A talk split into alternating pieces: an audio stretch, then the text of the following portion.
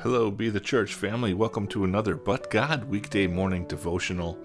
Today we look at Hebrews chapter 11 once again, this time focusing on verse 3. It reads By faith we understand that the world has been created by the Word of God, so that what is seen has not been made out of things that are visible. The writer of Hebrews, in this faith journey that he takes us on in chapter 11, begins at the beginning of creation and speaks to why creation happened the way that it did.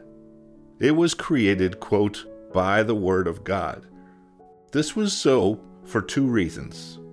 One, so that what is seen has not been made out of things that are visible.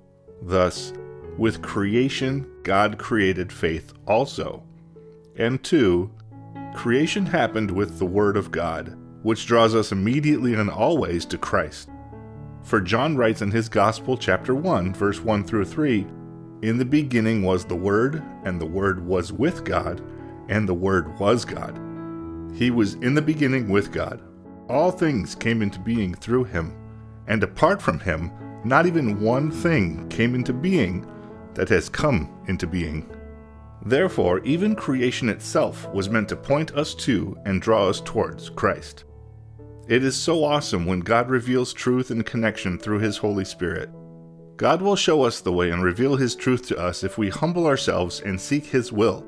We must focus on our faith and love for Christ, no matter the circumstances. Since creation, Christ is the direction God has pointed us towards. Lord, thank you for loving us. Thank you for your perfect plan. Thank you for pointing us towards Christ and his perfect sacrifice, resurrection, and ascension. Help us to rely on the Holy Spirit and have the faith to seek and serve you always and forever. We pray all these things in Jesus' name.